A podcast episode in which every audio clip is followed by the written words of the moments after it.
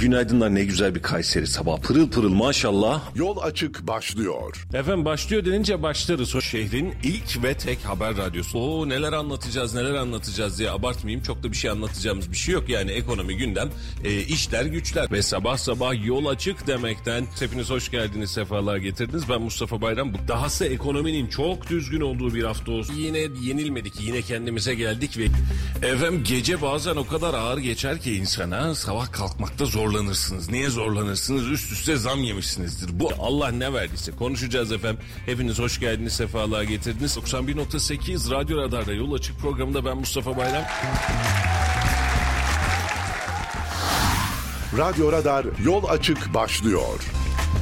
Efendim hayırlı sabahlar ve günaydınlar diliyoruz. Hepinize hoş geldiniz, sefalar getirdiniz. Bugün de sizlere kavuşmak, sizlere bir şeyler anlatmayı Rabbim nasip etti. Biz de size merhaba demiş olduk. Halicim hoş geldin. Hoş bulduk. Günaydın Mustafa Bey. Günaydınlar. Valla şimdi e, bizim arkadaşlar söylerken ben gece yol yorgunuydum ve hakikaten böyle e, küfür küfür uyudum tabiri caizse. Sabah eşim söyledi çıkarken.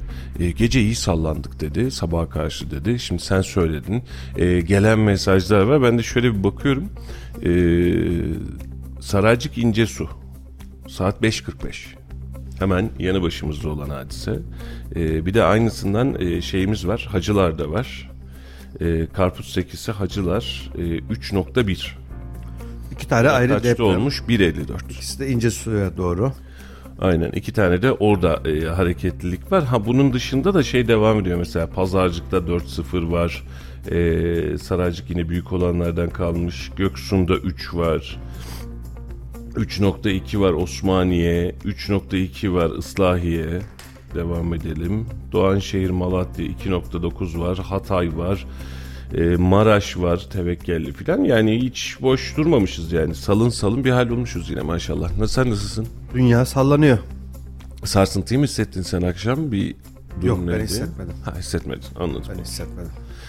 Ee, sevgili dostlar dün Göksun ve Elbistan'a giderek size oradaki durumu da bildirmek üzere bir yola çıktık sabah. Üç belediye ekibi aynı anda çıkmıştı İncesu, Hacılar e, ve Develi belediyeleri 30'a aşkın araçla e, bölgeye gitti.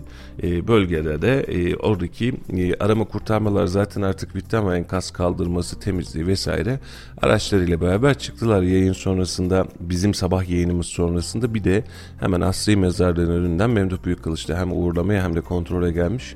E, oradan bir canlı yayın yaptık size. Ardından biz de yola revan olduk. Göksu'na doğru devam ettik. Göksu'na girdiğimizde e, ben ilk kez gittim deprem bölgesine. E, çatlamış binalar, birkaç tane yıkık bina, hadi ya filan diyerek başladık yola. E, bizim arkadaşların gecikmesi durumu da olunca biz dedik ki Göksu'nda beklemeyelim Elbistan'a gidelim. E, bir Elbistan'ı hem görelim hem bir Vali Bey'i bulabilirsek, yakalayabilirsek bir onunla bir görüşelim, konuşalım, bir haber yapalım, bir alandan haber yapalım, gelelim dedik. Elbistan'a girmeden önce zaten e, civardaki köyler ve bölgelerdeki vahameti görmeye başladık Halil. E, yıkılmış her yer. Yani e, şöyle söyleyeyim Elbistan'ı bilenler için söylüyorum. Ben eskiden de çok fazla da bilmezdim. Hani onu da açıkça söylemek lazım.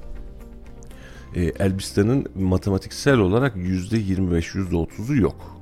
Kalanlarıyla alakalı da hasar tespit devam ediyor. E, durduğu yerde yıkılmış binalar. Yani geceki depremde 3 tane bina yıkılmış. Sabahki depremde e, neredeyse tamamı yıkılmış. Yani kalanının tamamı sabahki depremde yıkılmış. Savaş alanı desek az gelir. Yeni bir yer kullanıyor desek az gelir. İnsanlar böyle bir o kadar manasız hale gelmiş ki yani hiç kimse evinde oturmuyor. Herkes çadır kentlerde, konteyner kentlerde. Oturacak ev kalmadı belki de. Var var yani ama güvenli değil. Halil. Sen Onun şimdi burada yani yıkılmadıysa da ha- ağır hasarlı, ağır hasarlı değilse de hafif hasarlı ve insanlarda çok anlamda da korku var. Aynen öyle. Ve orası burası gibi yüksek katların olduğu bir yer falan değil yani. Dört kat. Üç kat, dört kat, beş kat. Yani yıkılan binalar bunlar.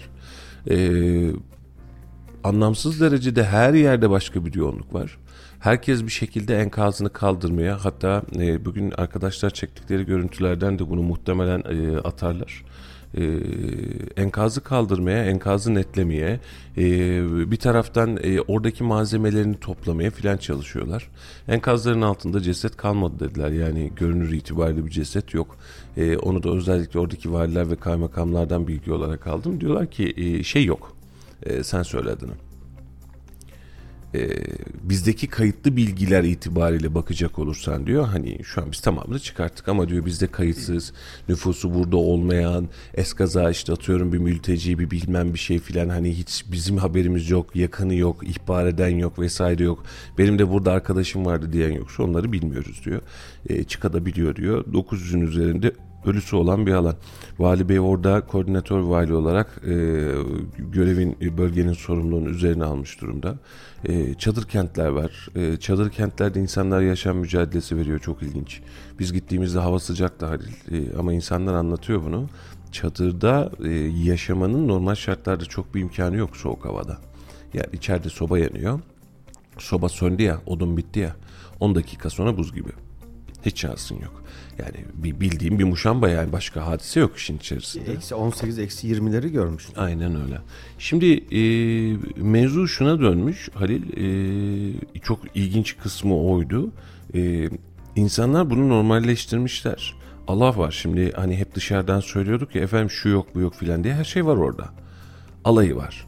Yani çadır dersen çadır var, yemek dersen yemek var, psikoteknik destek dersen bu var. Çocuklar için oyun alanı bile yapılmış. İnsanlar gidiyor bir yerden fiş alıyor, bir yerden malzeme alıyor.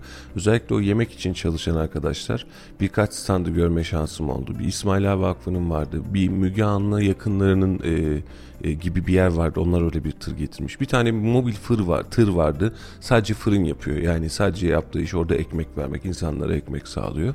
E, ve tabiri caizse bize bile zorla yemek yedirdiler mesela. Yok abi gerek yok siz Allah razı olsun sağ olasınız. Olur mu diyor. Ya alın bereket artar diyor. E, vatandaşa yemek dağıtmak için de kıyasıya mücadele ediyorlar. İşleri güçleri rast gelsin.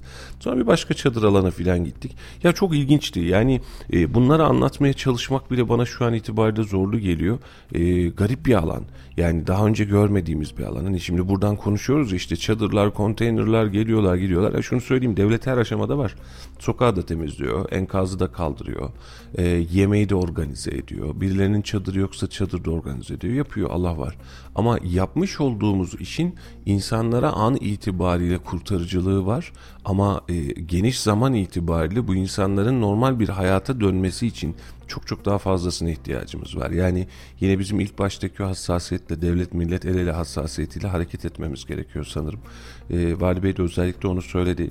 Sizlere de bol bol selamları var. Yayında da anlatayım en azından isterim.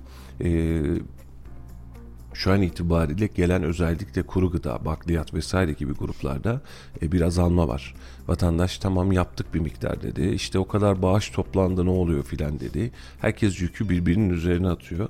Ama şunu bilmek lazım oradaki ihtiyaç bir gün, iki gün, üç gün, bir hafta filan değil. Aylarca sürecek bir ihtiyaç dengesi var. E, ve bizim oraya hala oluk oluk yardım yapmamız gerekiyor. Yani ve bu yardımı da biz devletin bütçesine filan yapmıyoruz. Oradaki vatandaşa yapıyoruz. Yani bunu organize etmemiz, koordine etmemiz lazım. İnsanlar evinden olmuş, hayatından olmuş. O kadar garip ki e, o evleri ve binaları görünce içinden kaç hayalin geçtiğini, oradaki mutfak dolabının içinde duran malzemeleri görüyorsun.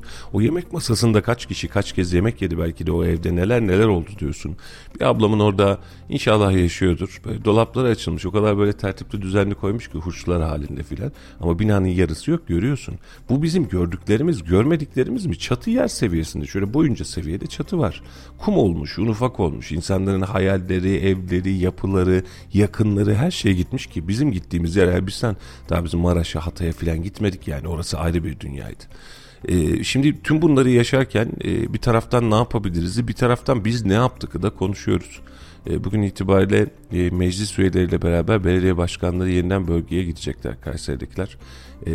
Yollar açık olsun ama şunu söylemek lazım. Mimarı, müteahhiti, belediye başkanı, meclis üyesi bu konuda karar veren ve, ve karar verme mekanizmasının içerisinde kim varsa gitsin bir oraya. Bir ibret alem için görsün yani ne yapmışız biz burada diye.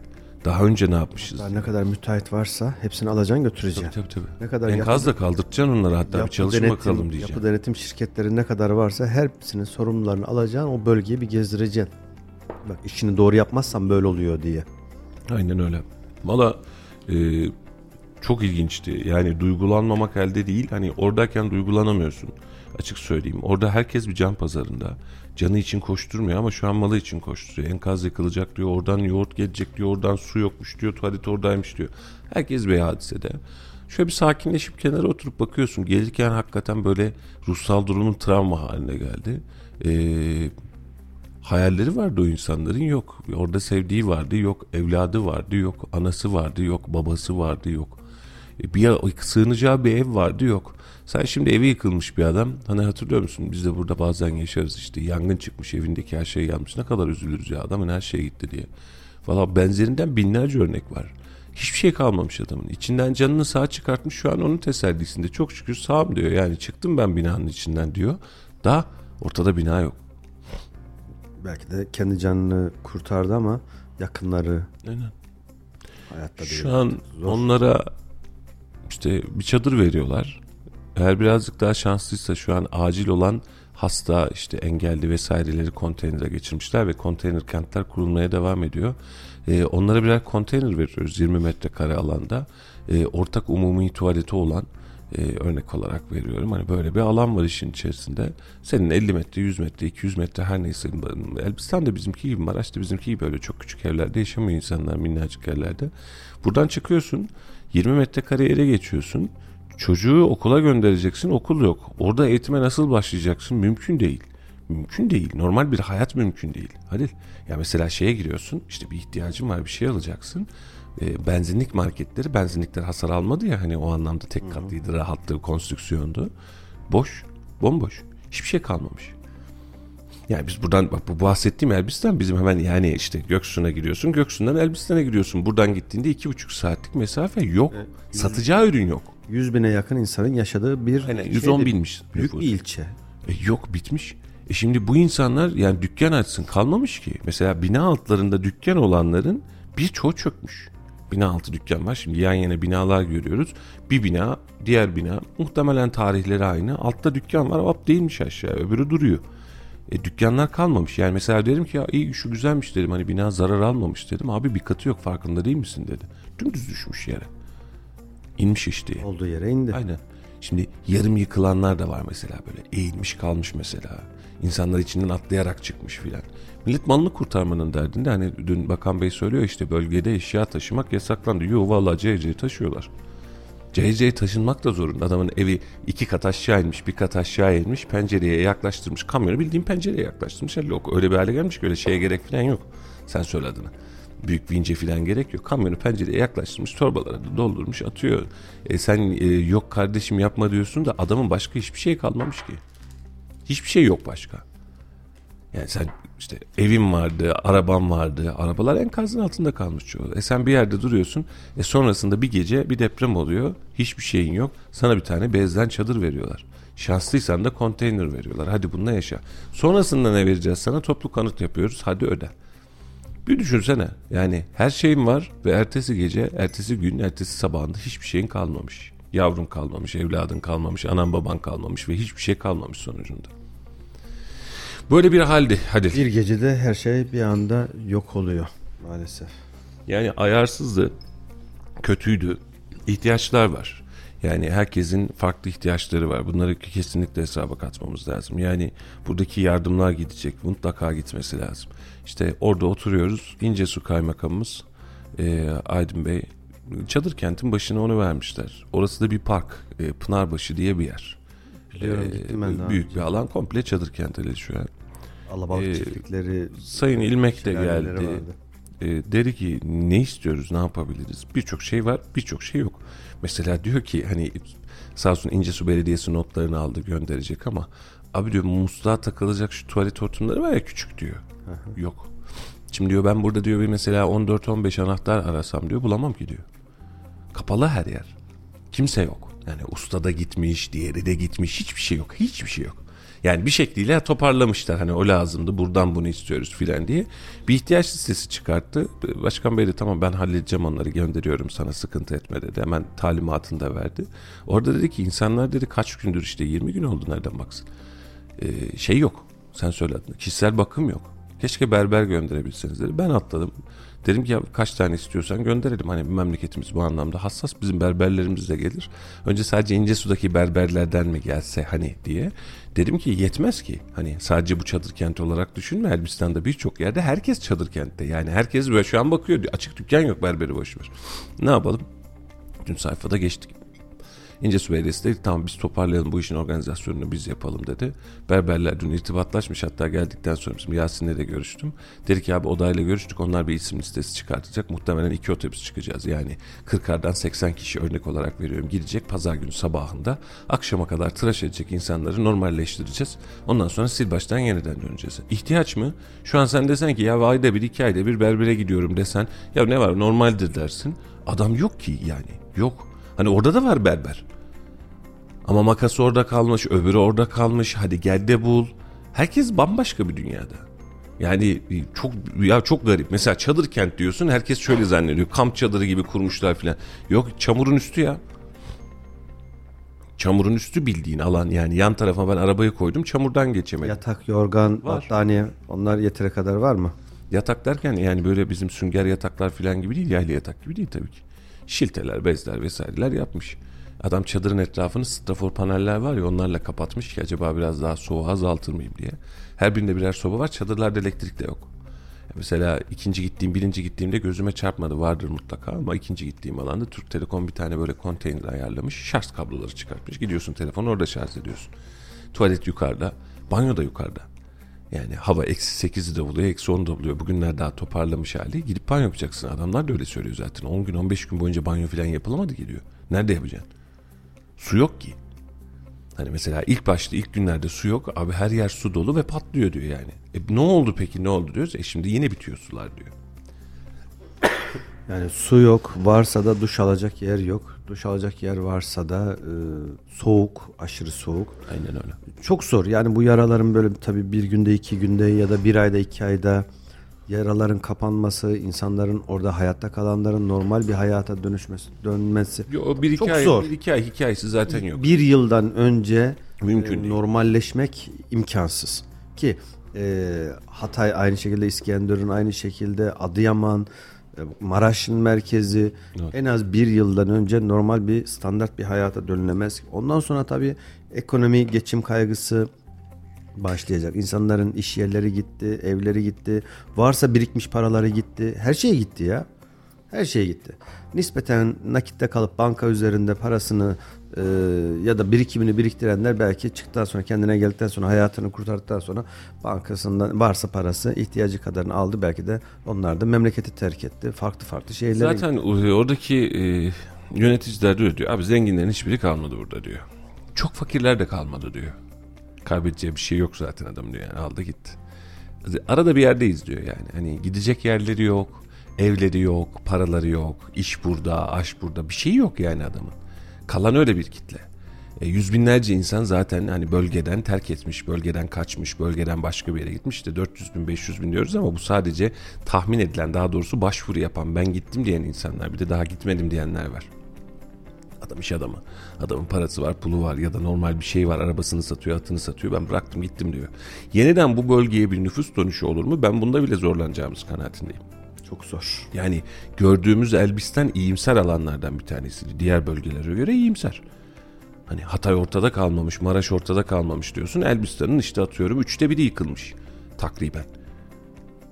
Ama yani o kareler ben dün e, Salih sana da işte görüntülü arayıp gösterdi görmüşündür. Ya geçiyorsun binanın yanında dört katlı bina yok senin seviyende. Un ufak olmuş hiçbir şey yok daha enkazda dokunulmamış. Elbistan dediğimiz yer yerleşim olarak bizim Develi düşünün. Ee, şehir olarak Develi'nin iki katı kadar büyüklüğünde. Şehri planlaması ha, daha güzel bir yerdi öncesinde ama şehir olarak da benziyordu ve söylediğin gibi öyle çok yüksek katlı binalarda yoktu. Buna rağmen böylesine bir yıkım Allah korusun bir Maraş gibi İskenderun gibi 10 katlı 15 katlı binalar olsaydı çok daha farklı çok daha kötü sonuçlar olurdu. Yani. E, Valla e, şunu söyleyeyim e, Kayseri, e, Elbistan'da Samsun vardı, Trabzon vardı hatırladığım, gördüğüm. Birçok ilden e, bölgeler seçilmiş yani burası sizde, burası sizde, burası sizde diye. Kayseri şu an birçok bölgede var. Maraş'ın birçoku çünkü en yakın ikmal merkezi biziz. E, birçok alanda da vardı. Yani araçlar yığılmış, e, büyük iş makineleri var, kamyonlar var. Şöyle düşün Halil, trafikte bir yerden bir yere gidiyorsun. Zaten yoldan geçme şansın zor. Şunun için zor. Yollar açılmış. Ama her bir yolda şey var. Enkaz çalışması var. Yani buradan gidiyorsun. Burada bir vinç var. Geri geri gidiyorsun. Öbür yoldan geçiyorsun. Orada bir kamyon var filan. E, yolda giderken onu fark ettim. Herhalde sadece yol üzerinde sadece aktif olarak yolda olan yüzden fazla kamyon var. Çünkü yüklüyor götürüyor enkaz boşaltma alanları var yıkıyor yeniden geliyor. Yani çünkü sen dört katlı binada desen bir kamyonla falan gitmiyor yani onlarca kamyon yük yapıyor. Yolup yolup alıyorsun yolup yolup alıyorsun. E bir taraftan yakınları geliyor. E, çok ilginçti o sahne ya yani tam bir köşe başından bir yere çıkacağız. Sol tarafımızda böyle bir yıkım var. Hadi ikinci kat seviyesine falan gelmiş zaten muhtemelen orada 4-5 katlı. Bir amcam, bir teyzem, bir küçük kız giriyor tam kendi katlarına gelmiş oradan tek tek eşya alıyor yani betonun altından işte yorgan alıyor, battaniye alıyor. Küçük elektrik süpürgesi vardı bir tanesinin elinde onu bulmuş seviniyordu ona da. E, onu alıyor. Geriye kalan tek şey o. Ve onu da vinç operatöründen rica ile yani öyle bir şey yok normalde fonksiyonu. Hani bir, bir müsaade eder misiniz diyor. Oradan malını, mülkünü vesairesini almaya çalışıyor. Ev operatörü de alıyor alıyor kamyona dolduruyor.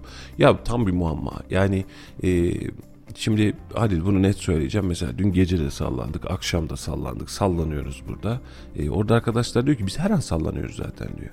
Ama hareket halindesin ya sabah saatlerinde. Hiçbir şey hissetmedik. Biz oradayken de deprem olmuş. Hiçbir şey hissetmedik. Şimdi oradaki kalan e, valiliğin basınında Serkan Bey var biliyorsun Osman Bey. Şimdi onlar orada da kalıyor. Konteynerde kalıyoruz. Yani ilk günlerde çadırda kaldık diyor. Sonra konteynere geçtik diyor. Konte vali Bey nerede kalıyor? O da konteynerde kalıyor. Yani burada vali tamam da diyor. Hani başka yerimiz yok zaten. Şimdi konteynerde kalıyor. Abi sabaha karşı diyor iyi salladı alttan iyi vurdu filan diyor. Yani onlar daha fazlasını yaşıyor. Ve o psikolojiyle evlerine gitme şansları zaten sıfır. Yok. Hani sen burada zorlanıyorsun ya eve gideyim mi gitmeyeyim diye. Adamın gidecek bir evi yok. Yani sen mesela çatlak diyorsun. Oradaki çatlak binanın üzerinde o beton çatlakları var ya hani kolon kiriş değil de orta çatlak gayet normal. Yani çok normal bir şey o. Yani her binada var zaten olmayanı yok. Hani yıkılmadıysa diye bakıyorsun hani.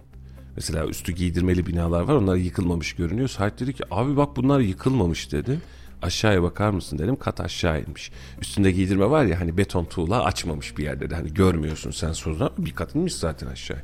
Nasıl gireceksin de nasıl çıkacaksın? Çok fenaydı havası da çok fenaydı durum da çok fenaydı ama sevgili dostlar bizim o bölgeye e, oluk oluk yardım yapmamız gerekiyor. E, devlet imkanlarını kullanıyor mu? Kullanıyor evet ama bizim başka bir formda ihtiyacımız var. Yani onlara gıdaya ihtiyacımız var. Onların ihtiyaç listesini alıp buradan ihtiyaçları göndermeye ihtiyacımız var. Buraya gelenlere bakmaya ihtiyacımız var ve bu yara öyle bir haftada, birkaç haftada, bir ayda, iki ayda filan çözülecek bir hadise değil. Yani oranın yeniden inşa edilmesi, oradaki insanların normale dönmesi belki de birkaç yıl sürecek. Bölgenin tamamen normale dönmesi belki de 4-5 yıl sürecek açık söyleyeyim. Yani düşünsene adamın dükkanı var. Tesisatçıyım abi ben diyor. Dükkan nerede yok ki? Malzemeyi boş ver rafım, rafım yok diyor yani içeride. Arabanın anahtarını bile alamadım daha aşağıdan diyor. Nasıl çıkacaksın? Hepsi aynı durumda. Beyaz eşyacının e, tüm sermayesi beyaz eşyaya bağlamıştır. Mobilyacı keza öylesine ya da bakkalı marketi hepsi aynı şekilde. Yani işine sermayesini işine yatırıp e, mağazasında, dükkanında ya da deposunda stok bulunduranların hiçbiri kalmadı. Ya da en azından %90'ı kalmadı. Şimdi bu insanlar belki 20 yıllık, 30 yıllık birikimle geldikleri bir yerlerde tekrar hadi bakalım sil baştan. Belki de söylediğin gibi tek teselli noktaları hayattayız, canımızı kurtardık gözüyle bakıyorlar. Ama sonrası tekrar eski haline gelmesi, e, yakınlarını kaybetmiş, belki eşini, dostunu kaybetmiş. Bir tanesi vardı e, depremde eşini kaybetmiş, 22 aylık e, evladını kaybetmiş. Bir işlem için devlete giriyor, kendisi de hayatta değil olarak gözüküyor. Ve bu adam yaşadığını ispatlamaya çalışıyor. Ben diyor yani tepkisiz bir şekilde neye üzüleceğim, neye sevineceğim onu bilmiyorum diyor. Ben de işte pazartesi günü, dün değil ondan önceki gün ya da hangi günse pazartesi veya salı günü saat 13.45'te diyor tekrar doğdum diyor. Ve böyle bir e, ilginç bir tebessüm vardı. E, eşini toprağa vermiş. E, düşünsene bir buçuk yaşında evladını toprağa vermiş. Çok zor. Ne hissedeceğimi bilmiyorum diyor. Şimdi oradaki insanların birçoğu da öyle deprem bölgesine giden gelen. Ben gitmedim. Sen gittin gördün. İlk zamanlar gidip gelenler hep aynı cümleyi söylüyordu. Yani orada e, enkazın başında oturuyorlar. Sadece oturuyorlar. Yakınlarını bekliyor. Bir kısım belki cenazesini çıkarmış. Hala enkaz altında var. Yaşıyor mu, yaşamıyor mu belirsiz hala. O ilk bir haftalık süreçten bahsediyorum. Evet. Ee, sadece bekliyorlar ağlasa ağlayamıyor, gülse gülemiyor, konuşsa konuşamıyor, tepki veremiyor ve öyle bir duygu karmaşası içerisinde ki insanlar neye nasıl tepki vereceğini bilmiyorlar. Alana gidince senin de tepkin kalmıyor. Evet. Şimdi mesela o kadar garip ki bazen yersiz bir gülme geliyor. Bazen hüzün basıyor ama şey modunda değilsin yani. Böyle bir hani cenaze evine gidersin orada bile bir ağırlığı çöker ya. Öyle değil mod. Çünkü insanlar da öyle değil. Yani hayat sen 15 günü 15. günde gitmişsin, 17. günde gitmişsin. Adamlar başka bir hayata evrilmiş zaten. Şu an hayatta kalmaya çalışıyor. Ya mesela e, Vadi Bey'in e, laflarında o var mesela diyor ki ya yani başta ilk 3-4 gün insanlar yemek aramadı. Yemek bile yemedi. Hani gözlerinde yoktu ama normale bindikçe e, yemek yemem lazım diyor. E bir banyo yapsam diyor. Ah kıyafetim yokmuş benim diyor. Şunu ne yapacağız diyor. Kaygılar boyut değiştirmeye başlıyor. Tabii zaman geçtikçe ihtiyaçlar ya da giderdikçe başka başka ihtiyaçlar hasıl oluyor. Zor Mustafa. Yani Valla zorun ötesi olsun. zorluklar var.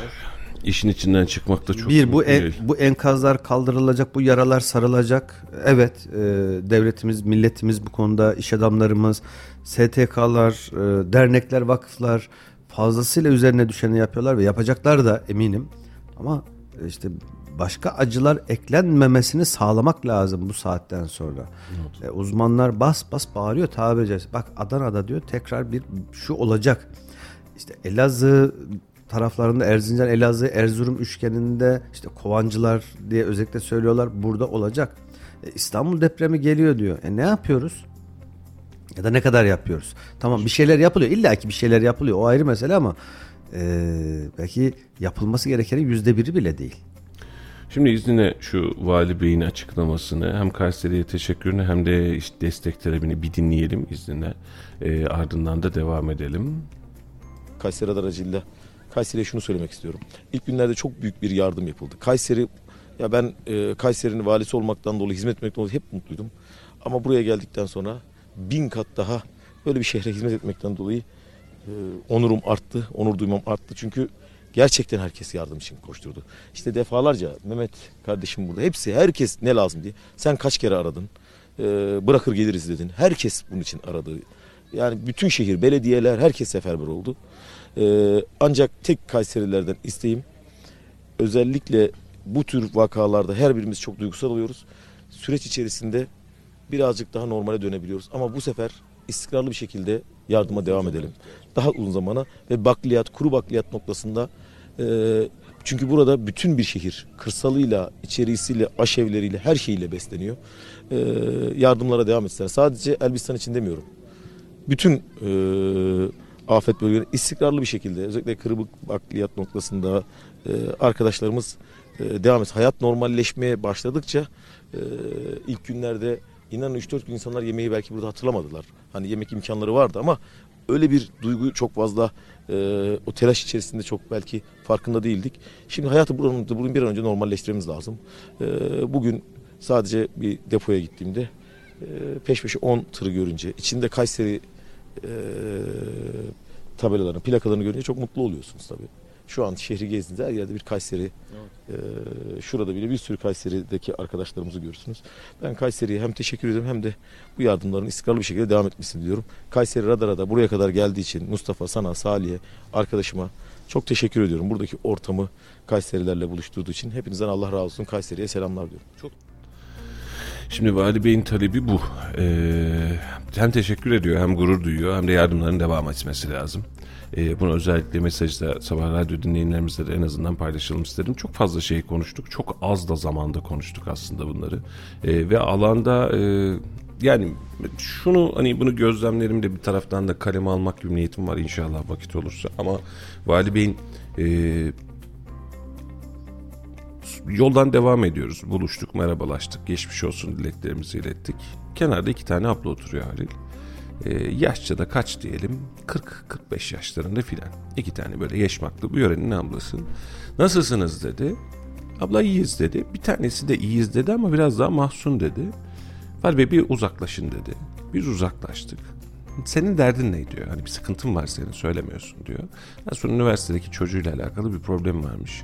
İki dakika sonrasında da çözdü. Hani Kayseri'de de öyleydi vali bey bilenler bilir. Hani gidiyorsun mesela diyorsun ki sayın valim böyle bir durum var diyor. Getirin telefonumu diyor. Arıyor. Organize ediyor. Yerine koyuyor ve işi aynı dakika bitiriyor. Çok ilginçti. Orada da aynı psikoloji. insan değişmiyor fıtratı. Ve oradaki insanları da tek tek. Yani orada mesela buradaki gibi değil Halil. Anladın mı? Hani makam aracın yok elinin altında. Yani var da e, alandasın zaten. Çadır kenttesin. E, adamın kıyafetine bakınca senden benden farkı yok. Hatta bizim kıyafetler çok daha steril biz yeni gittiğimiz için. Çamur, toz, toprak. E, birileri görüyor, birileri anlatıyor. Senin neyin var diyor. Şuna ihtiyacımız var diyor. Çadırımız var. Götürebilir misin? Araban var mı diyor. Var diyor. Tamam hadi git çadırını al sen diyor. Hepsi aynı dakikada çözülüyor. Ee, işte en son e, onu da çekmemizi istemedi normalde. Vatandaş da yanlış anlamasın istedi aslında ama bir halı saha gibi bir alan var çocukların oynadığı. E dal doğruya hadi 6 kişi çıkartın dedi. Ufak bir maç yaptı. İlk golü atan bitirir filan dedi. Hani çok da vakti de yok. Golü de zor attılar Allah var yani. Biz de işin al, al kalabalığın içindeyiz. Yani topu, sıfır topu, ha, topu bulamıyorsun filan. En son bir penaltı çıkarttılar ortaya da penaltıyla gol atıldı filan neyse. E, ama öyle.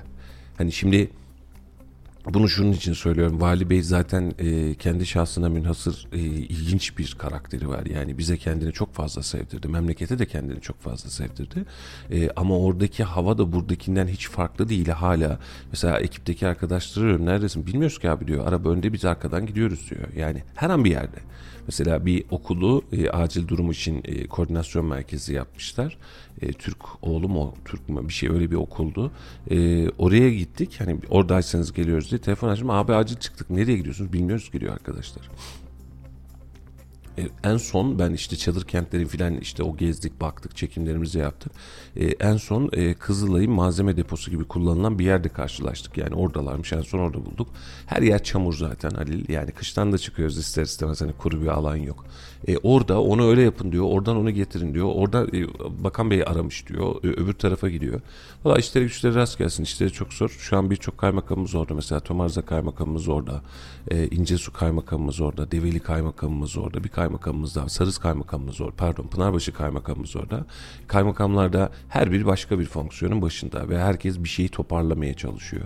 E, ve açık söylüyorum öyle 3 günde 5 günde toparlanacak bir malzeme yok tüm imkanlara rağmen. E, birilerine şey geliyor herhalde Halil böyle hayal gibi geliyor ama ora başka bir şey olmuş.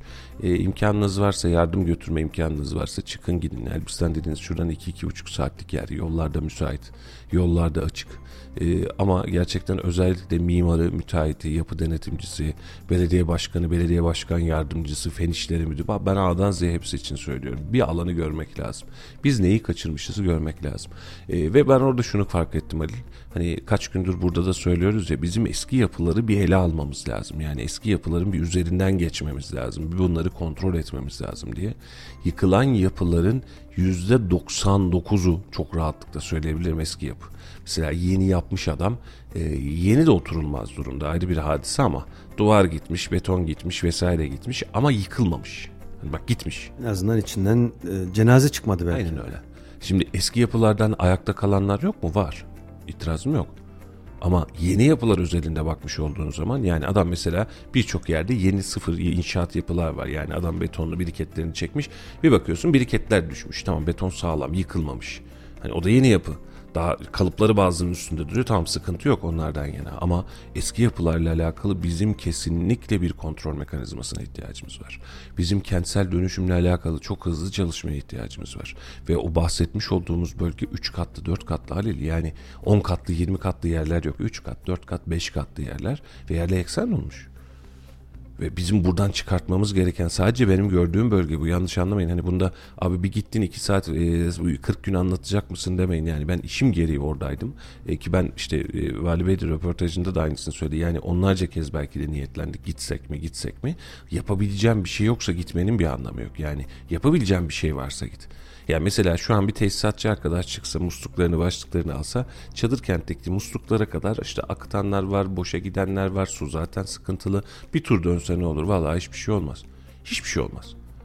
Anladın mı? Bir pimapenci gitse, PVC'ci gitse o kapıların her biri şey ya pimapen ya. Kapılan var, kapanmayan var, eğilen var. Bir tur bunları dönse bir şey mi olur? Vallahi hiçbir şey olmaz. Alt çantana git kimse niye geldin demiyor. Ben geldim bunun için diyorsun. Geç abi şuralar hatalı arızalı diyorlar geçiyorsun. Her şeye A'dan Z'ye ihtiyaç var Halil. Ve e, yani o ilk günkü hani tırlar geliyor yardımla yine tırlar geliyor ama iş makinesi geliyor. Kamyon geliyor şu an. Biz yardım tırı gördün mü yolda dersen görmedim. Artık e, zaten kurt arama kurtarma çalışmaları sona erdi biliyorsun. Sadece enkaz kaldırma çalışmaları var. E, burada da tabii iş makineleri alıp alıp koyuyor ve o kamyonlar nereye götürüyor? Bu kadar E, enkaz alanları oluşturmuşlar. Hatta ben e, girişte gördüm Elbistan'ın girişinde. Kocaman çukur bir alan açmışlar iş makineleri. Şu an kamyonlar gelip gelip oraya yeni dökmeye başlamışlar mesela. gömüyorlar tabiri caizse. Tabii canım tabii tabii gömüyorlar. Yani muhtemelen oraya konulacak belli bir ayrıştırma evresinden geçilecek tahmin ediyorum ki. Ama onun sonrasında da kalan ne beton yani işte toprakta şey olsun diye e, gömecek üstünü gidecek. Hep böyle başka başka alanlar tercih edilmiş oralara doğru yıkılıyor. Moloz yığınları oluşturuluyor. Yani yoksa hani e, sökmek ya da yıkmak da birazcık daha pratik ama bunu götürmek, taşımak, yeniden getirmek, orada alan organize etmek, temizliği organize etmek. Yani mesela bizim Vali Bey oraya gitmeden önce temizlik sıkıntısı varmış. Yani her tarafı temizlettirmiş sağ olsun. Yani çadır kenttesin düşünsene hani çöp var, ot var. Ya bu bile başlı başına bir iş. Şimdi insanlar tuvalet kullanıyor. Atıyorum 10 tane 15 tane tuvalet kabini var. E binlerce insan aynı kabini kullanıyor. Temizletme hadi ne olacak? Hastalığa da davet, öbürüne de davet. Bunu temizlemek ayrı bir iş. Suları, tesisatı kontrol etmek ayrı bir iş. Çocuklara bez dağıtmak ayrı bir iş. Orada mesela çadırlar var, çocukların oyun çadırları var. Bu ayrı bir iş. Orada Kızılay görevlileri, gönüllüleri vesaire var. Onlar orada bu hizmeti yapıyor. Yemeği dağıtmak ayrı bir iş. Suyu koordine etmek ayrı bir iş. Her biri ayrı ayrı bir iş. Yani hani normal bir belediyede ne olur? İşte temizlik işlerim vardır, altyapım vardır, ustam vardır vesaire. Bu burada öyle.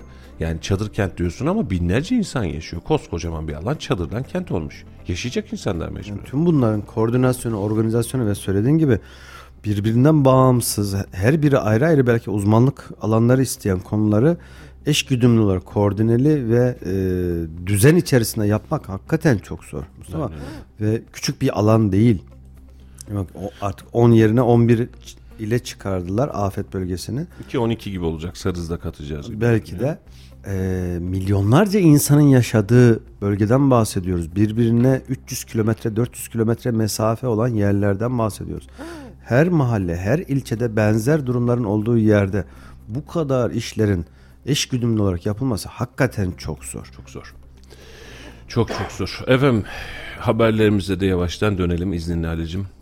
İçişleri Bakanı Soylu açıklamış son rakamı. Depremlerde vefat eden sayımız 43.556 kişi oldu demiş. E, kira yardımı 3 bin liraya çıkartılmış. E, yaklaşık 313 bin bölgede çadır dağıtılmış. En çok çadırın geldiği yerde Hatay olmuş demiş. E, dün biliyorsun Hatay'da da böyle bir veryansım vardı sanatçının bir tanesi. Artı oradakiler işte çadır gelmiyor filan diye. Şimdi 313 bin diyorsun. E, 513 bin de göndersen yok demez insanlar. Ama bir yere kadar bir yerden sonra çadır yetmiyor. Konteynerimiz niye yok diyecek. E, bunu da e, hesaba katmak lazım. Can kaybı 43.556. E, hasar tespit oranını %75-80 arasında yaptık diyor. Ticaret alanlarıyla 750 bin bağımsız bölümün hasar gördüğünü açıklamış. E, 2000 e, iki bina hariç arama kurtarma çalışmaları tamamlanmış. E, bitti. Yani artık bu kadar zamandan sonra zaten iş zorlanıyor. Yani arama kurtarmayı yapacaksın ama e, sonra ne olacak? E, kaç e, müteahhit hakkında yakalama kararı e, vardı, kaçı yakalandı, kaçı aranıyor sorusuna da cevap vermiş. İlk dakikadan itibaren devletin bütün birimleri bu konuda teyakkuza geçti. Duyduğumuz, bildiğimiz, gördüğümüz, tespit ettiğimiz her isme yurt dışı çıkış yasağı koyduk. Hiçbir şey insan canından kıymetli değil. Bunun bedeli her neyse haksızsa haksız, suçluysa suçlu bir vesileyle öğretilecek. Şu ana kadar 564 şüpheli tespit edildi. 160'ı tutuklandı. 175'i e, adli kontrol şartıyla serbest bırakıldı diyor. Hala 18 kişi gözaltında. Diğerlerinde de arama şartı e, çalışmaları devam ediyor diyor. E, burada e, 3000'den fazla derneğin yardımda bulunduğunu işaret etmiş Soylu. Toplanan yardımların yerine ulaşması ve istismar yaşanmaması inceleme yapacaklarını da söylemiş. E, şimdi e, memlekette elini değsen müteahhite denk gelirken e, efendim müteahhitlerde de sıkıntı varmış müteahhitleri toplayalım diyerek bu işin içinden çıkamayız. Sayın Bakanım e, bunu açıkça söylemek lazım. E, yani burada tek suçlu o yapıyı yapan müteahhit değil. Mesela o fay hattının üzerine izin veren belediye meclis üyesinden belediye başkanına kadar bir onu da bir al önce bir. E, oradaki yapı denetimciyi de bir alalım. E, bu ruhsatlara izin verenleri de alalım. E, burada hasar olabileceğini bile bile, burada sıkıntı olabileceğini bile bile bunu yapmayan çevre şehircilik müdürlerini ve bakanını da bir zahmet alalım. Bir zahmet alalım ya. Yani şimdi ben Elbistan özelinden söyleyeceğim. E, müteahhitini bul diye çalışırsan müteahhit muhtemelen ölmüştür.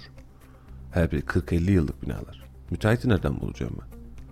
Şimdi bina bu hale gelmiş. Bina ben gidiyorum diyor. Bölgede deprem riski var. Sen bölgeye e, elini uzatmamışsın. Ben şimdi müteahhiti mi suçluyum bana? Şimdi mesela orada sağlam bir yapı var. Duvarları gitmiş. Bir şey diyemem. Fay üzerinde adam. Çatır çatır gidiyor. Yani Halil sen buradan hissettiğini hesap et. Bizim burada duvarlarımız çatladı. Sen depremin merkezindesin. Ee, aman efendim duvarlarımız da çatladı mı diyeceksin adama. Duvar çatlıyor zaten.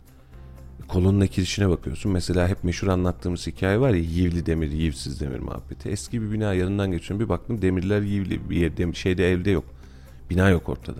Ama e, kolonların içerisindeki betona bakıyorsun. Beton toprak haline gelmiş artık. Böyle taş parçaları gibi olmuş. E bu yapının tekniğinde var işte. Yani karbonatlaşıyor bu gittikçe. Sen çimento koyuyorsun buna. 40 yıllık 50 yıl 50 yıllık binaya gelmiş olduğun zaman e bir zahmet de bunun sıkıntısı yaşıyor. E şimdi e, 18 tane müteahhit göz altındaymış. Hadi bunun yarın bir gün 58 müteahhit olduğunu düşün. Bitti mi yani şimdi suçlular? Suçlumuz bu kadar mıydı? İşte günah keçileri sadece bu kadar mı? Söylediğin gibi yani buna izin veren, imza atan işte e, geçen bir inşaat e, müteahhitle görüştüğümüzde ne diyordu? Bir e, ruhsat için 11 ya da 12 tane imza gerekiyor. Evet. O silsile halinde 12 tane imzayı atan kimse e, o inşaatı yapan müteahhitten hiçbir farkı yok bence. Hadi birileri çalmaya, çırpmaya, kısa yoldan para kazanmaya çalıştı. E buna göz yumanlar. Onun yaptığı şey hadi göz yuman ya da iş ortağı bilerek de demiyorum. İşini yapması gereken işini yapmayanlar, önemsemeyenler, oturduğu yerden yapı denetim firması müteahhitin ya da oradaki şantiye şefinin gönderdiği fotoğrafla sadece fotoğrafla belgeye imza atanlar gidip yerine görmeden hangi birini söyleyelim? Ya bunu denetleyen, bunun Hepsi üst aynı amiri. suçta. Yani bak şimdi sosyal medyada bu çok fazla geziyor. Geçen gün Devlet Bey de buna sinirlendi. İstifa diyorlar efendim filan diye. Edecek efendim birileri istifa. Şimdi bunu şöyle düşün. Bundan 3 dönem önceki bir bakanın suçuysa o da partisinden istifa edecek. Çıkacak ben buradayım diyecek. Ee, yani sen bu mekanizmaların tamamını kapatacaksın. Ee, hiç kimse yerinden oynamayacak. 10 tane 20 tane müteahhiti gözaltına aldık tutukladık diye bizim kamunun vicdanı mı rahatlayacak? bir anda gaz alır. rahatlatacağız? Böyle bir dünyamız yok. Kimse kusuruma bakmasın. Ya bu net söylüyorum. Bak hasar tespit çalışmalarında son durum. Yıkık hali hazırda yıkılmış. Acil yıkılacak ve ağır hasarlı bina sayısı 156 bin. Bu daha bina. Bina bina. Daire sayısı Bağımsız da birim değil. 156 bin bina şu an itibariyle yıkılmış ya da yıkılmak üzere. Ya yıkılmış ya da yıkılmak üzere. Sen bunları da yıkacaksın şimdi bu süreçte. 156 bin. Ortalama bu binalardan her 10 tanesinin 20 tanesinin müteahhitinin tek olduğunu düşünsen bile memlekette sen bölgedeki tüm müteahhitlerini sadece gözaltına alıp sorgulamış olursun. Kazın ayağı böyle değil ki. Böyle de olmamalı zaten. Belki 10 bin tane ayrı müteahhit demek bu. Aynen öyle. 156 bin binadan bahsediyorsun. Ama şimdi bölgeye geçmiş olduğun zaman kanuni yordamda bakın bunu yanlış anlamayın. Biz tamam insanları sakinleştiriyoruz. Diyoruz ki biz bu tehlikeli depremlerin içinde değiliz. Bu kadar sıkıntı etmeyin. Binalarımız sağlam filan filan. Yarın bir gün 6 şiddetinde buradaki bir fay e, deprem üretti. Ne yapacağız? Nasıl yapacağız? Mesela buradaki deprem hatlarının, fay hatlarının o küçük küçük faylarımız var ya aktif faylar. Onların üzerinde binalar var. Değiştirdik mi bunların yerini? Yok. Her biri aynı sonuç. Sema hocam yazmış. Sayın Sema Karaoğlu. Günaydınlar hocam size de. İzin veren, denetlemeyen, çalıntı malzemeyle inşaatı yapan, imara uygun olmayan, heolojik alanları imara açan herkes sorumlu. Bence e, bunca kaybımızda sorumlulukları var. E, Valla dünya nizamında, dünya adaletinde belki bir yerlerden yırtacaklar ama eğer ufacık bir inançları varsa mahşeri vicdanda herhalde hiç de yatacak yerleri yok. Hocama katılıyorum. Yani buna izin veren, yapıyı çıkartan, malzeme... Şimdi şöyle düşünüyoruz. E, 156 bin bina. Bunların hepsi malzeme çalmadı Halil. Bu olamaz ki böyle bir şey. Yani 156 bin bina, 156 bin binanın malzeme sahibi hırsız. Hayır mümkün değil. Ben çok net bir şey söyleyeyim. Bu 156 bin binanın çok rahatlıkla 140 bin tanesi 30, 40, 50 yıllık binalar. Zaten açıklama yapıldı ya. yıkılan binaların %98'i 1999 öncesinde. Yani hem yönetmelik öncesi hem de yani yapım tarihi itibariyle zaten ömrünü tamamlamış. Belki Aynen öyle. 50 yıl önce dört dörtlük yapıldı ama artık bir O gün dört dörtlüktü şimdi. O gün- o zaman dört dörtlük. Beton yaşıyor hala onu yani. Oksitleniyor, demir oksitleniyor, oradan korozyon oluşuyor. Yapıyor da yapıyor. E sen şimdi bunları görmemişsin. E, şimdi e, yapanlar adına da bunu e, katılıyorum. E, şimdi düşünsene hani buradaki 156 bin binanın e, örnek veriyorum 20 bin binası yeni yapı olsun. Hatta daha yeni yapı olsun. Tamam. O yeni yapıların müteahhitlerini de bulalım. Malzemeyi çalmış. Kellesini alalım. Vallahi tamam. Vallahi hiç sıkıntım yok. Ama bir saniye. Sadece müteahhitte kalma. Bunun yapı denetimcisi var. Bunun denetleyicisi var. Bu ruhsatı buraya vereni var. Bunları da alacak mısın? Şimdi FETÖ operasyonunda yaşadığımız hadiseye dönmesin iş aşağıda Allah Allah deyip de FETÖ'ye inananlar doğru mu? Yani ben kendime ibadet ediyorum ben İslam için bir şey yapıyorum deyip inananları içeriye aldık. Sendikasını resmi olarak sendika koyduk buraya üye alanları içeri aldık mesleğinden ettik. E bu işin başındaki siyasi musluğu tutanlar para musluğunu tutanlara eyvallah dedik. Kaldı mı bir şey? yok unuttuk gitti. Unuttuk gitti. Ne zaman oldu? 2016. 2016. 7 yıl olmuş. 7 yıl oldu. Ve 7 yılın üzerinden giren insanlar, cezaevine giren insanlar bile çıktı. Biz hala yani işte geçen gün e, adıyla söylemeyeyim artık. Yani biriyle alakalı bir şey yapıyorsunuz. Siz bilmiyorsunuz. Onlar FETÖ'cü diyor siyasetçi. Hangi FETÖ'cüden bahsediyorsunuz efendim siz? Hangi FETÖ'cüden bahsediyorsunuz? Yani siz e, doktrini hızlı sıkı tutmak adına bize sürekli olarak bir coşku veriyorsunuz. Yani aslında FETÖ'cü. FETÖ'cü mü kaldı ortada? FETÖ'cünün FETÖ'cüsü al ağababaları... içeri. Hayır canım. Fe- öyle. Tabii canım biliyorsan al içeri. Diyorsan al içeri. Kanun sende, kadar nizam sende. Savcıya söyledin de yok efendim o- ya, ya, ya al ya da sus. Şimdi tüm bu dengeleri alt üst ettik. Şimdi aynı hadiseyi deprem hadisesine geldik. 50 tane 100 tane müteahhit aldık. İyi tamam siz kötüsünüz filan. Ee, ondan sonra işte- Toplumun da gazını aldık. Şimdi tamam, bak sosyal işimizi medyada yapıyoruz. çıkıyor diyor ki Hatay Belediye Başkanı istifa etsin. Etmediği hata. Ama Maraş Belediye Başkanı da istifa etsin. O da edecek, öbürü de edecek. Bak, Aynen öyle. parti ayırt etmiyor. Tabii ki canım. O bölgede çok ezberimde değil. Ee, hangi e, belediyeyi hangi parti e, yönetiyor hiç umurumda değil. Kim yönetirse yönetsin.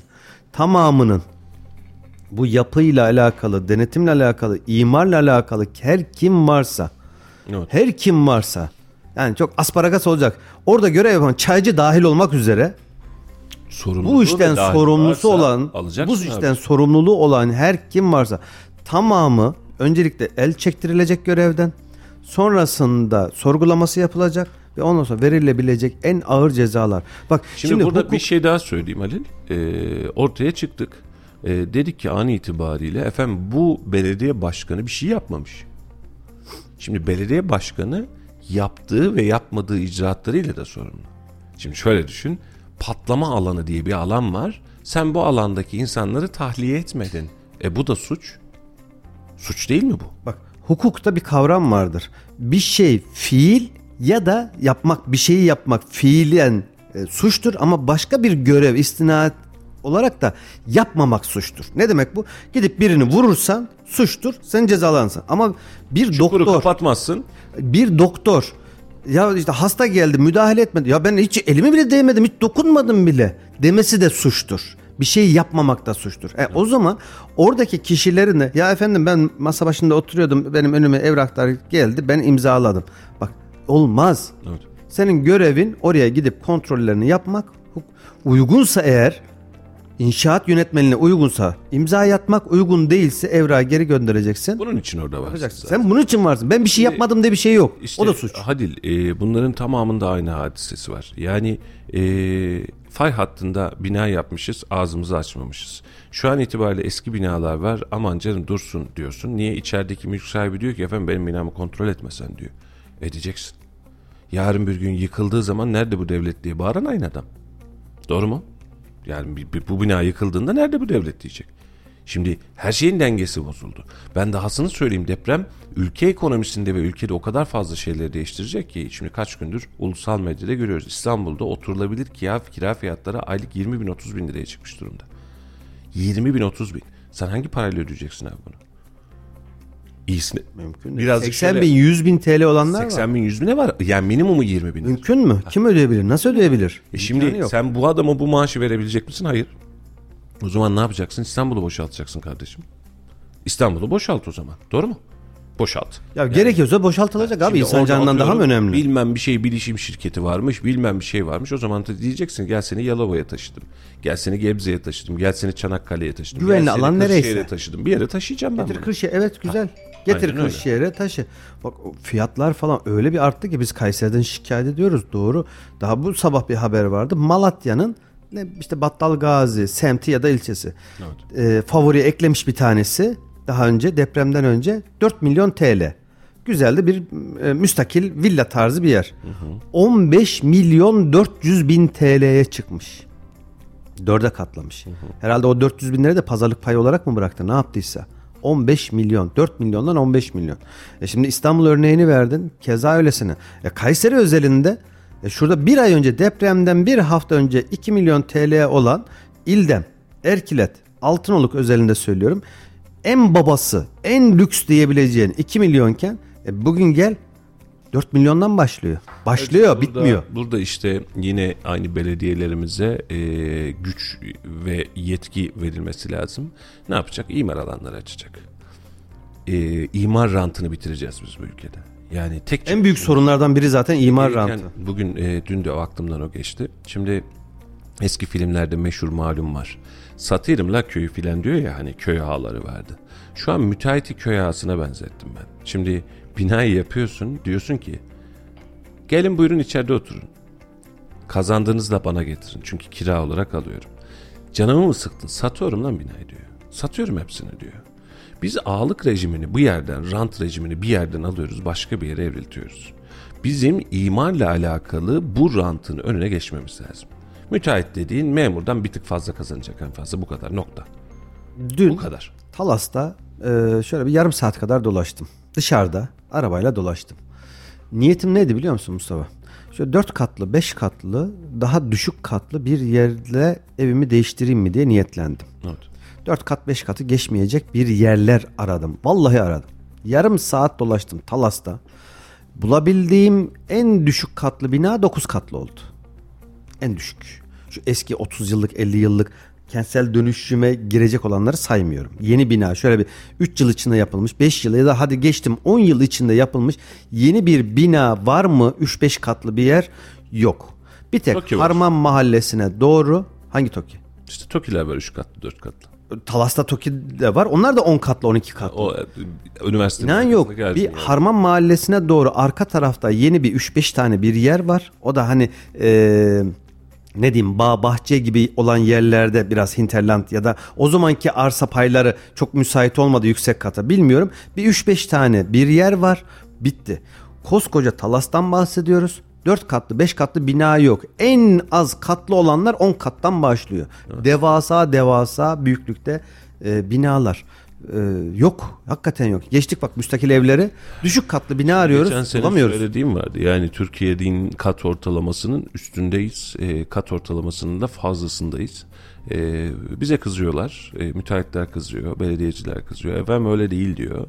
Net söylüyorum. Yani kim ne derse desin. Ruhu teslim edelim gerekirse bunun için. Bir, yüksek kattan vazgeçeceksiniz. İki, imar rantını ortadan çıkartacaksınız. Ben şurada arsam var. O yarın bir gün büyük kat gelecek. Benim de belediyede tanıdığım var. Kıvamına girmeyeceğim kardeşim. Üç katlı mı? Herkes üç katlı yapacak. Cebinden param veriyor. Cebinden herkes para verecek. Bu kadar. Nokta.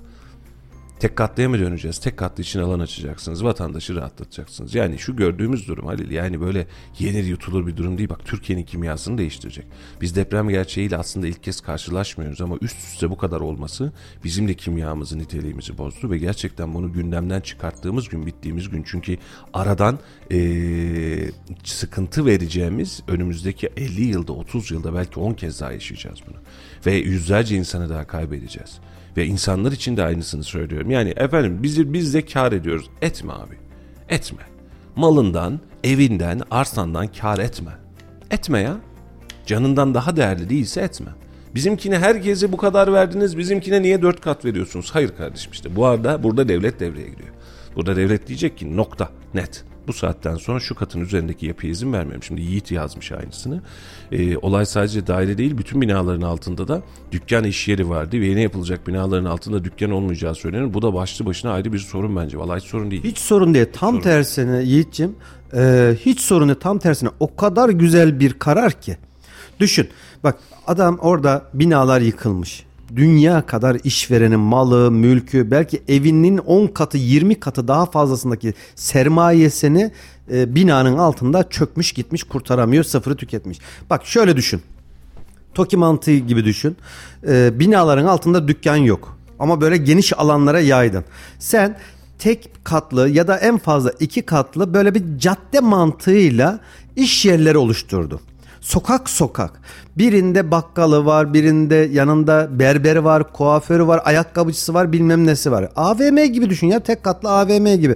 Kumsmolu gözünün önüne al. Şimdi gibi. zaten Böyle bir yerler yapılsa o bölgelerde Hani on numara olur. Şimdi bizi alıştırdılar bina altındaki dükkanlara. Hemen yanı başımızda aynı mahallede 4 tane 8 tane 3 harfli 4 harfli markete. Biz onlar olmazsa yaşayamayacağımızı düşünüyoruz. Ben kendi mahallemi düşünüyorum. Doğduğum yeri düşünüyorum ki hala orası tek katlı. E, oraya da imar gelmiş ne yazık ki. E, bir bakıyorsun e, 300 metre 400 metre ileride bir tane bakkalımız olurdu. Ee, daha uzağa gidersen işte marketlerin bulunduğu ufak onlar da tek katlı marketlerin bulunduğu bir alan vardı. Yani normalde buydu zaten. Ben niye binanın altından inip de altından hemen dibimden bir malzeme Evet, bir de öyle bir şey var. Binanın altında yani. değerini artıyor. Ya bak bir de ne yapıyorlar? Tadilat diye bir iş yeri açılıyor binanın altına. Etrafını her tarafını brandalarla kapatıyorlar değil mi Mustafa? Evet. Niye? Tadilat var. Oraya bir reklam panosunu falan asıyor. Yakında burada şu var. İşte kafe var, restoran var her neyse. Market var, şu var, bu var. E şimdi içeride ne yapıldığını biliyor muyuz? Hayır. Ne, habire bir gürültüler geliyor. inşaat sesleri geliyor. Takırtılar, tukurtular. e, bir şeyler yapıyorlar. Dekorasyon yapıyorlar. Şimdi dün Kolon yaşandı kesip o kesmediğini biliyor muyuz? Dün yaşandı o hadise. Şimdi çevre şehirciliği çağırıyorsun hasar tespitine. Ne yapıyor? Elinde bir cihaz var. Betonun durumuna, kirişin durumuna bakıyor. Ve diyor ki binada oturulabilir. Hasarı yok diyor. Doğru mu? Doğru. Peki kolon ve kirişleri kontrol ediyor mu? Hayır. Yok.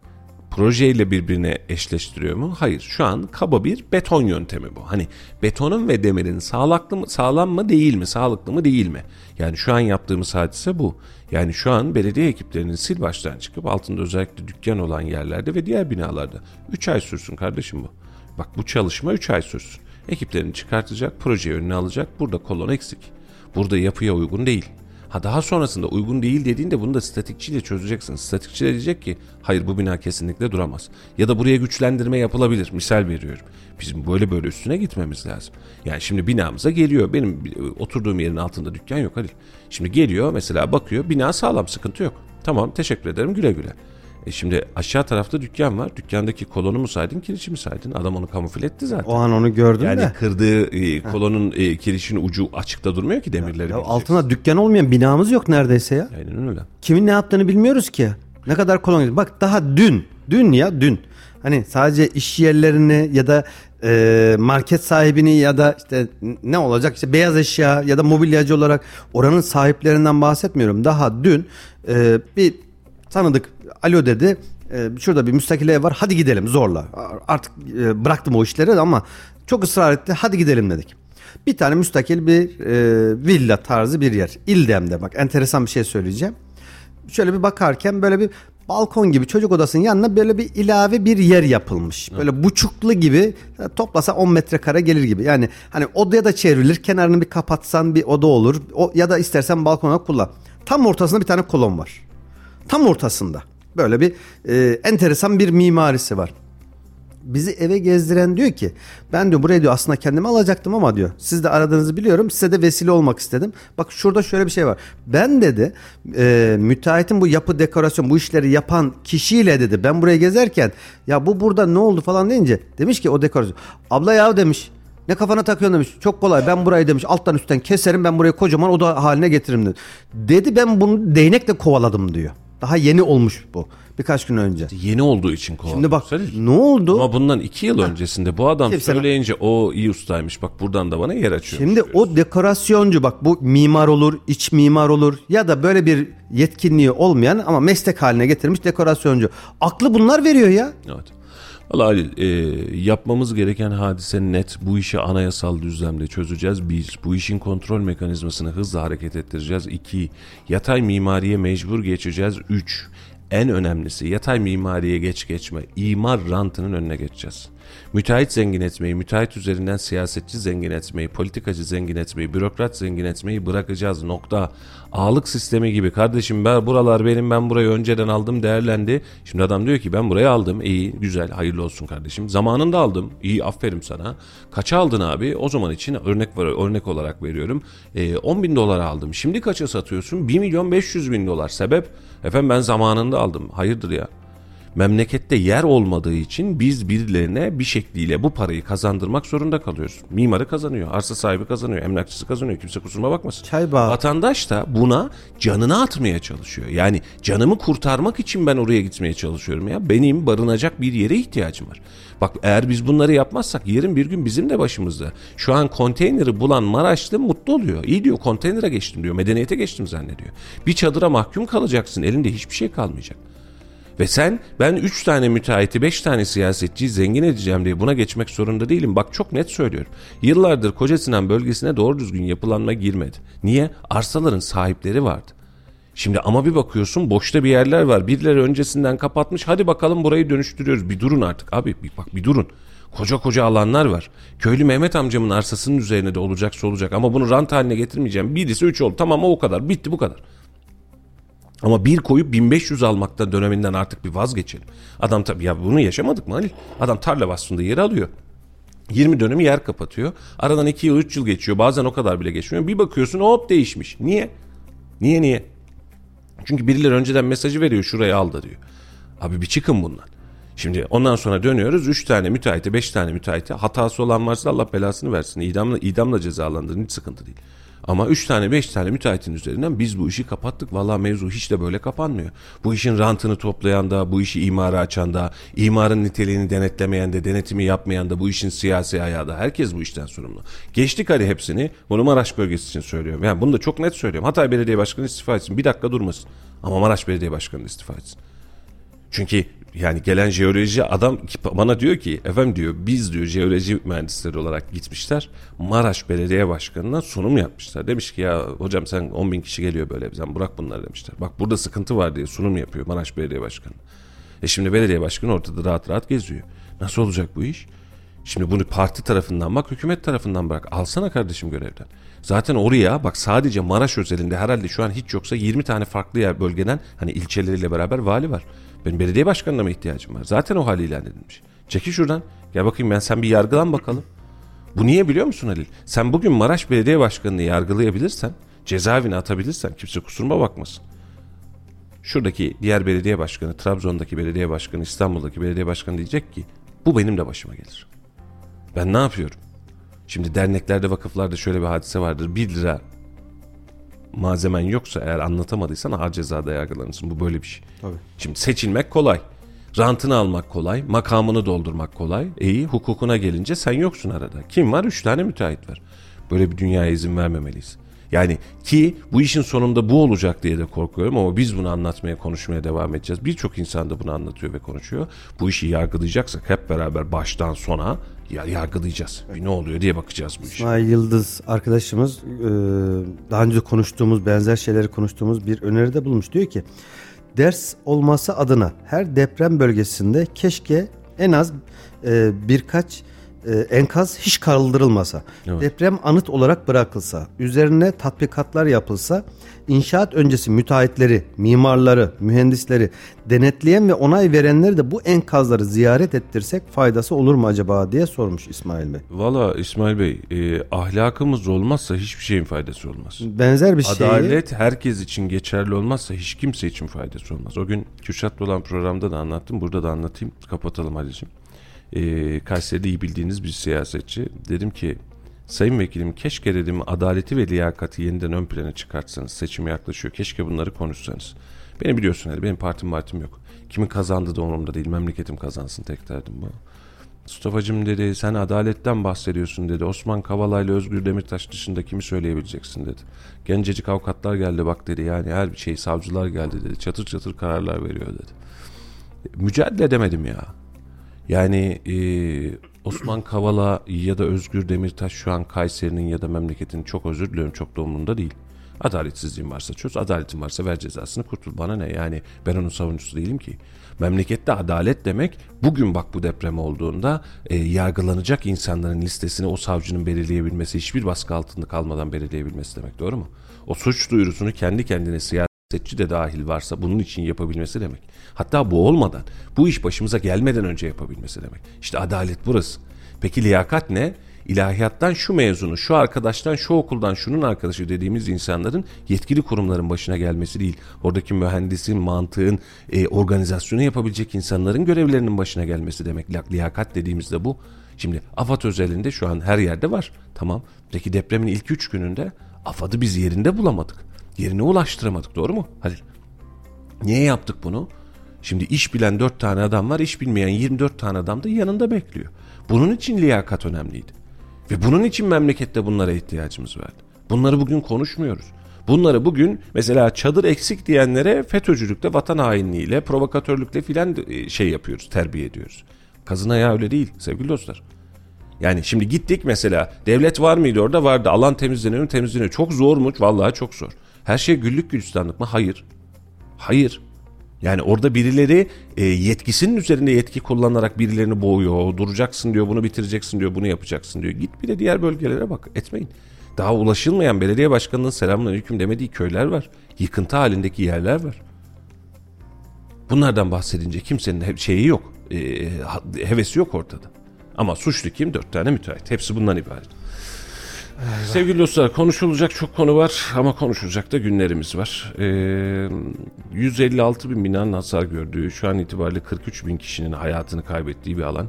Ee, STK'lar açıklama yapmış depremden bu yana diyor 400 bin kişi göç aldı Mersin'de diyor. Yani burayı sosyal afet haline dönüştürüldü diyor. Mersin özel bir destek statü kapsamına alınmalıdır diyor. Ki sıcak olması nedeniyle denize yakın olması sebebiyle bölgeye yakın olması sebebiyle Mersin'de müthiş bir e, teyakkuz var. E, Kayseri'de çok az kalır durumda değil ama e, bunların da sil baştan imar edilmesi gerekecek. Bu kafayla yapar mıyız? Bence zor da. E, yapmaya çalışacağız. En azından birileri bir şeyler yapmaya çalışacak diye tahmin ediyorum. Dün gece yarısı itibariyle de Kayseri'de de depremler oluştu. İncesu ve de Hacılar olmak üzere. E tabi bu taraftan da e, diğer e, depremler var. Mesela en son saat 6.32'de olmuş. E, Cöceli Pazarcık Maraş'ta 4.1 şiddetinde mesela. İncesu'da 3.9 şiddetinde olmuş. Salladıkça sallıyor. E, beşiğe döndük. Gittikçe daha fazla sallanıyoruz. Allah hepimize kolaylıklar versin ama psikolojimizde, halimizde, ruhumuzda e, hiç rahat değil, hiç de güzele gitmiyor. O net bir gerçek. Efendim bu yayının daha sonuna geldik. E, yarın yine Allah'tan mani çıkmazsa sizlerle birlikte olacağız. Yatay mimari hakkında ne düşündüğünü vatandaşa sormuş Laf Sokak'ta ekibi. E, sizi bu röportajla baş başa bırakacağız efendim. Yarın yine aynı saatlerde, yeniden aynı frekanslarda görüşmek üzere. Sürçülisan ettiysek affola ama söylediklerimizin de arkasındayız. Yarın yeniden görüşmek üzere efendim. Hoşçakalın. Yeni yapılara göre daha sağlam olduğunu düşünüyorum. Bir memleket yok oldu ya. Kahramanmaraş yok oldu. Hani bütün binaların 5-6 katı geçmemesi lazım. Deprem ülkesinde yaşıyoruz yani. Yüksek binanın olması zaten başlı başına bir anlamsız bir şey. Kaç katlı binada oturuyorsunuz? Evinize güveniyor musunuz? Yatay mimarlık hakkında ne düşünüyorsunuz? Evim 3 katlı, e, 20 yıllık bina. E, Evime güveniyorum, evet. E, Yani sarsıntılarda çok fazla sallanmadık. Tabii kattan dolayı çok yaşlı da değil. E, Muhtemelen 99 e, depremine göre yapılmış da olabilir. Tam emin değiliz de. Kayseri'de tabii ki tam e, deprem bölgesi fay hattı üzerinde değil ama uzaktaki fay hatlarından etkileniyor. Yatar, yatay mimarı yani genel olarak olmalıdır. Çünkü katlar gerçekten çok yüksek. Yani yatay mimari e, özellikle deprem bölgelerinde artık devlet ona göre kanunlar çıkartacaktır. Kayseri'de de e, bundan sonra eminim o tür adımlar atılıp deprem yönetmeliğine göre ve katların daha düşük katlarda yapılarak yapılacağını düşünüyorum. Bence iyi olur yani. Daha sağlıklı olur. Ee, deprem fay hattında da olmasak dahi insanlar şu anda yüksek katlarda işte e, arkçılar olunca bayağı bir tedirgin oluyor. Valla şu an biz dört katlı binada oturuyoruz. Yani şu an ben evime güveniyorum. Çünkü e, yeni yapılara göre daha sağlam olduğunu düşünüyorum. Çünkü müteahhitliğini de ilk bina zaten müteahhitliğini ilk binada bizim binada uyguladığı için çok da sağlam yaptı diye bilgiler aldık. Yüksek katlı binaları istemiyoruz. İstemiyoruz, zaten. aynen. Kesinlikle yani. Şu an TOKİ'nin yaptığı evler daha sağlıklı. Yani. Neden derseniz yüksek binaların biz karşıyız yani yüksek binalara böyle 14 katlı 15 katlı binalara karşıyız. Normalde TOKİ'nin yaptığı 3 katlı 5 katlı binalar daha sağlıklı. Zaten Erkilet'teki binalar gözümüz dip dibe yani. Onlar bir Allah gösteriyor böyle bir şey olsa onlar tüm üst üste binecek o binalar yani. Yatay binalarda kurtuluş bence daha sağ, şey olur. Ne diyeyim? Faydalı, daha Yani güvenli artık olur. biz Türkiye olarak kendimizi geliştirmemiz lazım. Çünkü bu kafada gittiğimiz sürece biz hiçbir zaman ilerlemeyi düşünmeyeceğiz. Yani bu koşullarda artık biraz bilim adamlarının da söylemesine kulak vermemiz lazım bence. Ya bizim bina 13, 13 katlı şu anda. Ya benim e, düşüncem 5 katlı binaların daha olması mantıklı. Çünkü 5 katlı binalarda hem düşük oluyor hem de yüksek olmuyor yani. Bunda kurtulma şansı insanların daha çok yani. Maddi manevi insanlar yıpra- yıprandı hanımefendi yani. Şimdi bir- bir- birçok insan öldü yani. Herkes bunun altına kalkamadı yani. Ha bir daha bir deprem olursa da e, inşallah bir daha bir şey- böyle bir şey yaşanmaz da zor yani. Allah bir daha göstermesin bize. Aslında binaların kaç katlı olduğu önemli değil. Önemli olan e, yapılan binaların sağlamlığı. Mesela benim evim iki katlıydı ve evim yıkıldı. E, şimdi şöyle oldu. İlk deprem olduktan bir 3-4 dakika sonra tekrar başka bir deprem daha oldu ve benim evim o zaman yıkıldı. O zaman yıkıldığı zaman da annemin e, üzerine üst balkon çöktü. Ondan dolayı annem yaralandı. Ya babam ve ben de bir şey yok biz iyiyiz ama düşündüğüm şey bu. Burada benim ne düşündüğüm aslında çok fazla önemli değil. Çünkü gördüğünüz üzere 40 binden fazla vatandaşımız öldü, vefat ettiler. İçlerinde benim arkadaşlarım, arkadaşlarımın anneleri, babaları ya da tüm aileleri tamamen vefat ettiler. Yani dikey mimar daha fazla kazanmak için insanların canlarına mal olmak bilmiyorum. Yani herkes kendini bir sorgulamalı bence özellikle müteahhitler. Ya müteahhitler sadece yargılanmamalı. Hani o binanın yapılmasına izin verenler. Herkes yargılanmalı. Benim bir kaybım olmamış olabilir ama çevremde bir sürü kayıp var. Ve hepsini topladığımız zamanda da bir memleket yok oldu. Ya Kahramanmaraş yok oldu. Hani bilmiyorum. Hiçbir şey kalmadı. Hani Allah umarım hiçbirinize yaşatmaz ama yani ben bunu sadece yaşayan bilir diye düşünüyorum.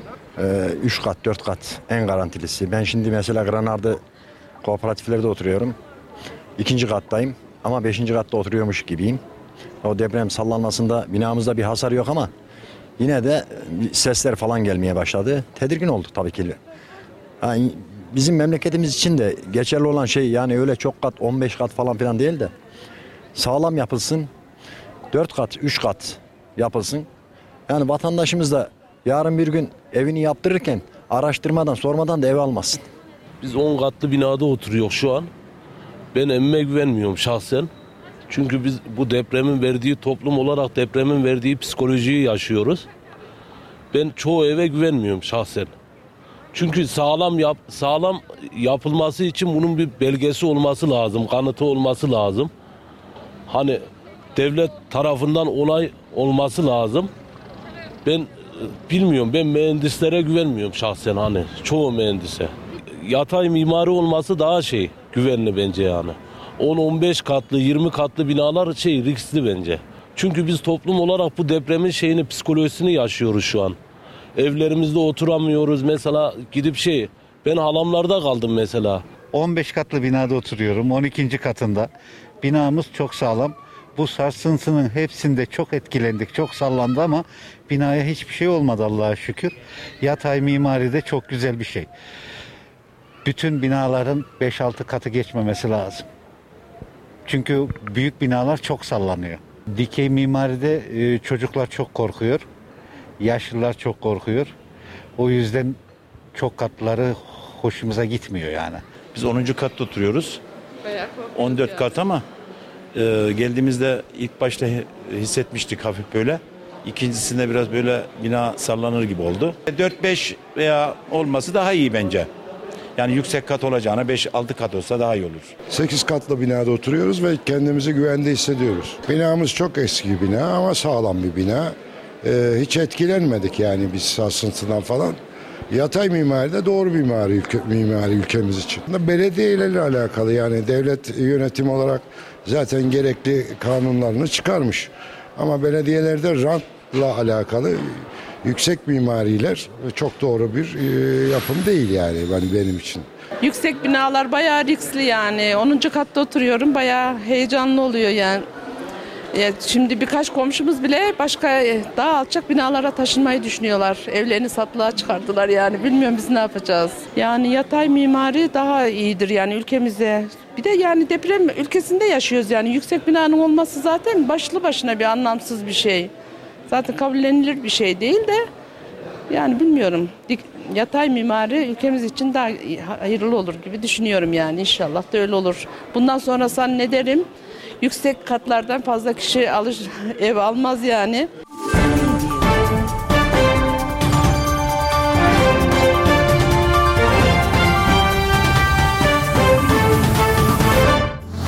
Radyo Radar yol açık sona erdi.